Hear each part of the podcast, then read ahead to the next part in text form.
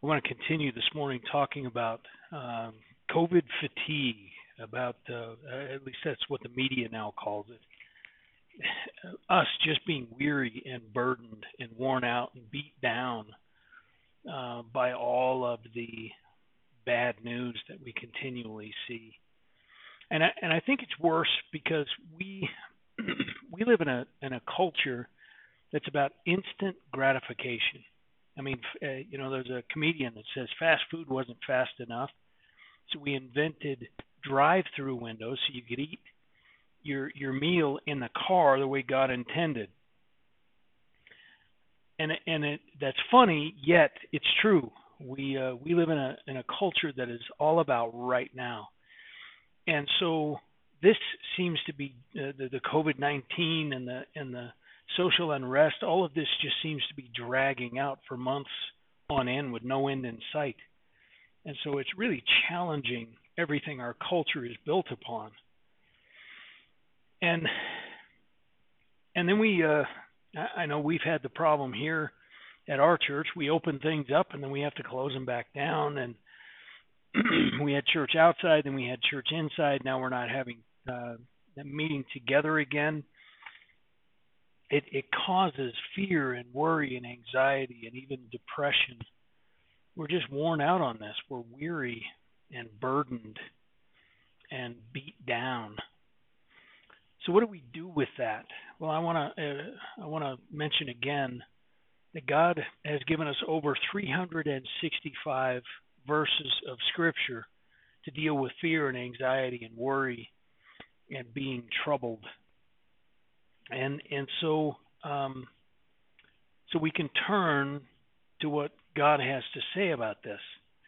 Because too often what we do is we turn on ourselves or we turn on our loved ones. We're too weary to be patient anymore. And and we have emotional pain we have physical pain and, and so we lash out either at, at someone close to us or we tear ourselves down. We need strength and we need hope. And I, and we're not going to find those two things in a vaccine or a cure because it won't be available quickly enough and it won't be effective enough to to calm all of our fears. We need strength and hope that is in a source beyond time. We need the strength and hope that only Christ gives. So we're going to look at a psalm today, Psalm 61.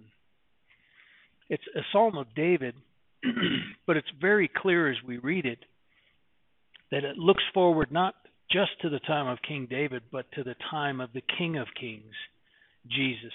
So let's read Psalm 61.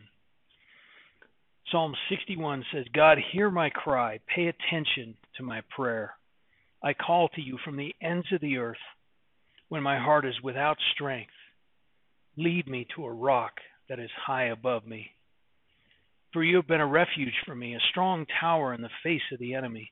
I will dwell in your tent forever, and I will take refuge under the shelter of your wings. God, you have heard my vows. You have given a heritage to those who fear your name. Add to the days of the king's life. May his years span many generations. May he sit enthroned before God forever appoint faithful love and truth to guard him. Then I will continually sing of your name, fulfilling my vows day by day. So, again, let's study our way through this. Let's look at the context first. Now, most scholars agree that this psalm was written by David or for David when he was unable to be in Jerusalem. It's it's probable that David wrote this psalm while running from Absalom, which uh, is the story told in 2 Samuel 15. And so we have this this reference to crying out to God from the ends of the earth. in fact, this phrase translated the ends of the earth literally means from the uttermost. And so the idea is calling out from God from as far away from God as you can possibly get. So I want you to stop for a moment and just consider this. A prayer that starts out with feeling like God is so far away that you can't possibly reach Him. A prayer from the, the wilderness of life. Is that where you're at right now? Is are, are you in the wilderness time of life? Are you does does it feel like God is just so far away? Call out to him. Here here David is feeling far away from God. And he says so. He's honest about it.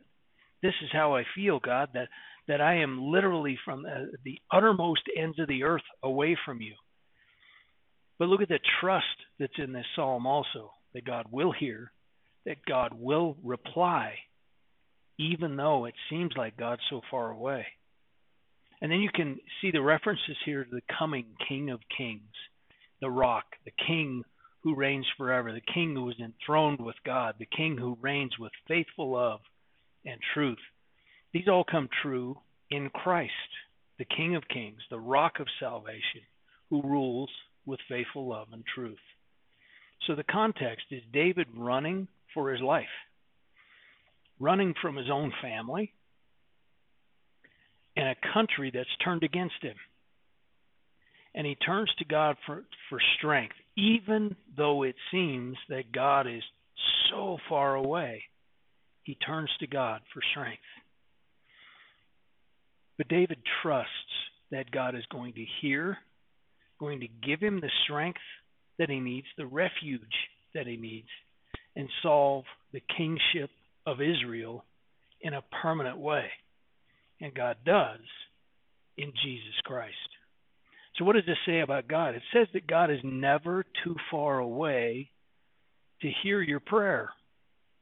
I know it can feel that way. Maybe especially as we look around at our world today, it, it seems like God's forgotten mankind entirely. But He is never too far away to hear you. And He is never too far away to give you strength to be your refuge, to fulfill his promise of a Savior. You cannot get too far away from God. No matter how far you've gone away from God, you can stop and you can call out to God from the uttermost, from the ends of the earth. It also tells us that God is our refuge and our strength. We feel like our heart is without strength, and and that's more literally as, as he says, when my heart is without strength, and that's that's literally weak, faint, or overwhelmed. God is waiting to give us refuge, a safe place, and strength when our heart is overwhelmed or faint or weak. Now, I've talked about this strength before many times. this word can mean physical power, it can mean emotional stability. It can mean spiritual resilience. It means every kind of strength you could possibly need, God is waiting to give you when you call out to Him. Now, it also says that Christ is our rock. There are several references to Christ being our rock in Scripture. Psalm 118 says, God will send send a stone that will be rejected by the builders, but will become the chief cornerstone. Jesus then applies this to himself in Matthew and in Mark and in Luke. Peter applies this to Jesus in his sermon in Acts and in 1 Peter. Isaiah 8 says God will send a stone of stumbling and a rock of offense that will crush those who do not believe him. And that's applied to Christ in Matthew and in 1 Peter.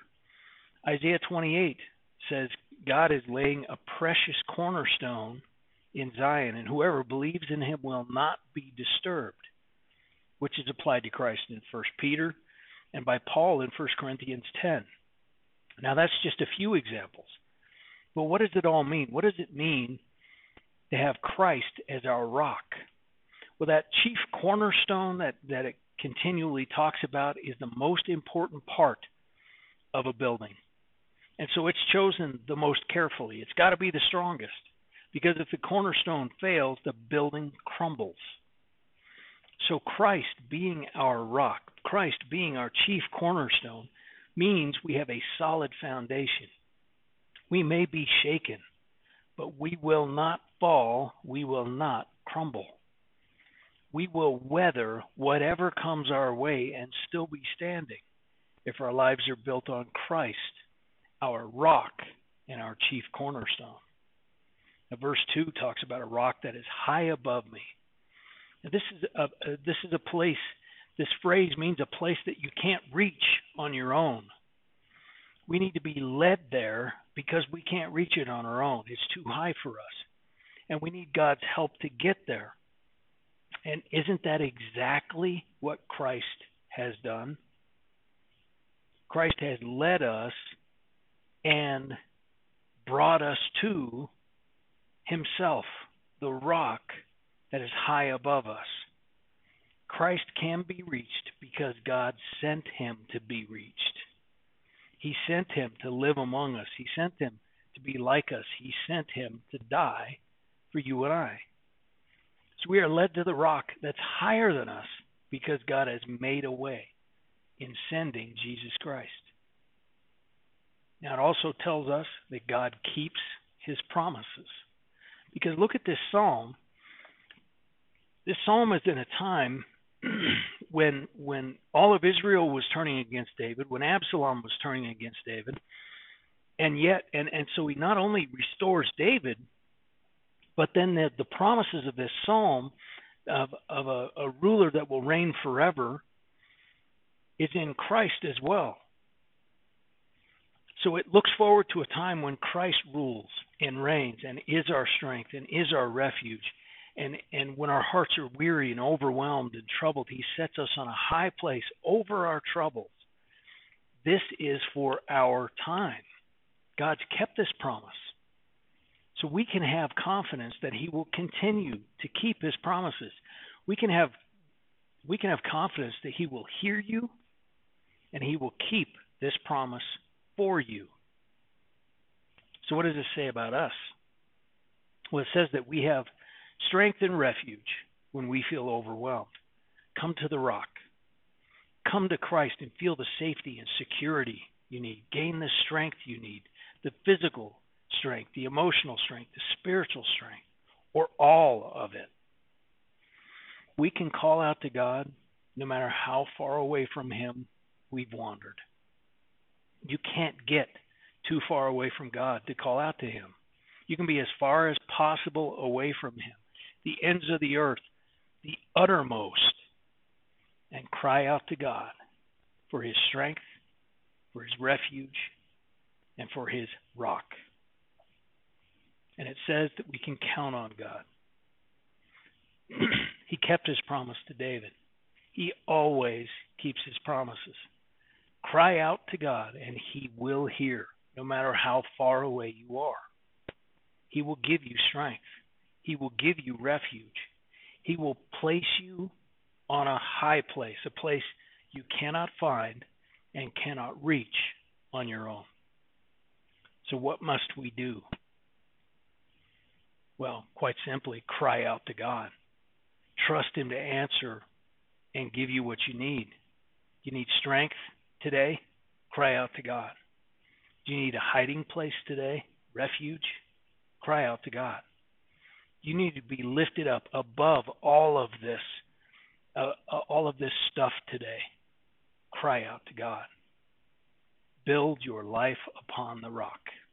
As we have seen, Jesus is the rock, the rock of salvation, and He's the King of Kings. He's the cornerstone we need to have our lives grounded upon. Now let's look at, uh, at verse 2, phrase by phrase. I call to you from the ends of the earth. Again, the idea behind this, this phrase is calling out to God from as far away from Him as you can possibly imagine. Remember, in this time, they understood Jerusalem to be where God lived. And so you had to go to Jerusalem to meet with Him. Now, we sometimes actually think this way about church, don't we? Have you ever you ever heard somebody say, or or maybe you've said yourself, well, you can't say that in church. Well, if you can't say it in church, you can't really say it anywhere, can you? Or does God only live in church? They understood that God lived in Jerusalem. So getting away from Jerusalem meant getting away from God. So we have to understand for our day that there is nowhere too far from God. even David understood that when he writes this psalm, even though his belief system said that God was God lived in Jerusalem, he called out to God from outside Jerusalem, far away. We know God is everywhere. And so we can call out to him everywhere. There is nowhere too far from God that you can't call out. You cannot get too far from God to call on him. When my heart is without strength, I think that's where we are today. Our hearts or our minds or our will, if you prefer, are overwhelmed. They're faint. They're beaten down. They're weary. And if it does describe you, call out to God from wherever you are right now. There's no place too far away, no situation too bad, no, no possible situation you could be in that you cannot call out to God. It doesn't take much strength to call out, but He gives you enormous strength and enormous shelter when you do. Lead me to a rock that is high above me. I have to tell you that I, I hear the old hymn when I read this Lead me to the rock that is higher than I. You hear that ringing in the back of your head? I do. Lead me to the rock that is high above me. Lead me to Jesus. Lead me to the pla- uh, to a place above all of this, a place that I, that I can't reach on my own, a place of strength and security that I cannot reach without Christ. You know, there's an amazing message in this verse, but but honestly, there's an amazing message in this entire psalm. I really would like you to to consider the whole psalm today as well. Because God is our refuge and our strength when our hearts are faint, when we're weary, when we're overwhelmed. Christ is our rock, the high place above all the stuff of life. He is the King of Kings, and He's the Savior. Psalm 61 moves from a prayer to praise, from calling out to God, from what seems like too far away to worshiping Him in His tent. Let this psalm lead you that way. Let, let it lead you from pouring out your, your weary heart to God from, from far away to worship in His presence. Let this psalm lead you to cry out to God, no matter how far you've wandered, and to be back in His presence this morning. I pray the promise of this psalm will be true in your life. The strength that you need, the refuge that you need, the rock of salvation that God has given you, the, the high place above all the bad news, all the stuff, all the turmoil of our time. Lead me to the rock that is higher than I. Will you call out to God? Do you feel like you're too far away? Will you call out to God and build your life on the rock, Jesus Christ? I'm going to ask that you pray with me this morning. Father, we need this strength and this refuge today. We need to be in a place higher than all this turmoil that, that we see all around us. We need Jesus. Our world needs Jesus. Lead us to the rock that is higher than us. Lead us to this place of strength and refuge. Lead us to your house. Lead us from crying out to you to worshiping in your presence. I thank you for this, your word. And I pray that you apply it to us. I, I pray these promises for every listener today. In the name of Jesus, I pray. Amen.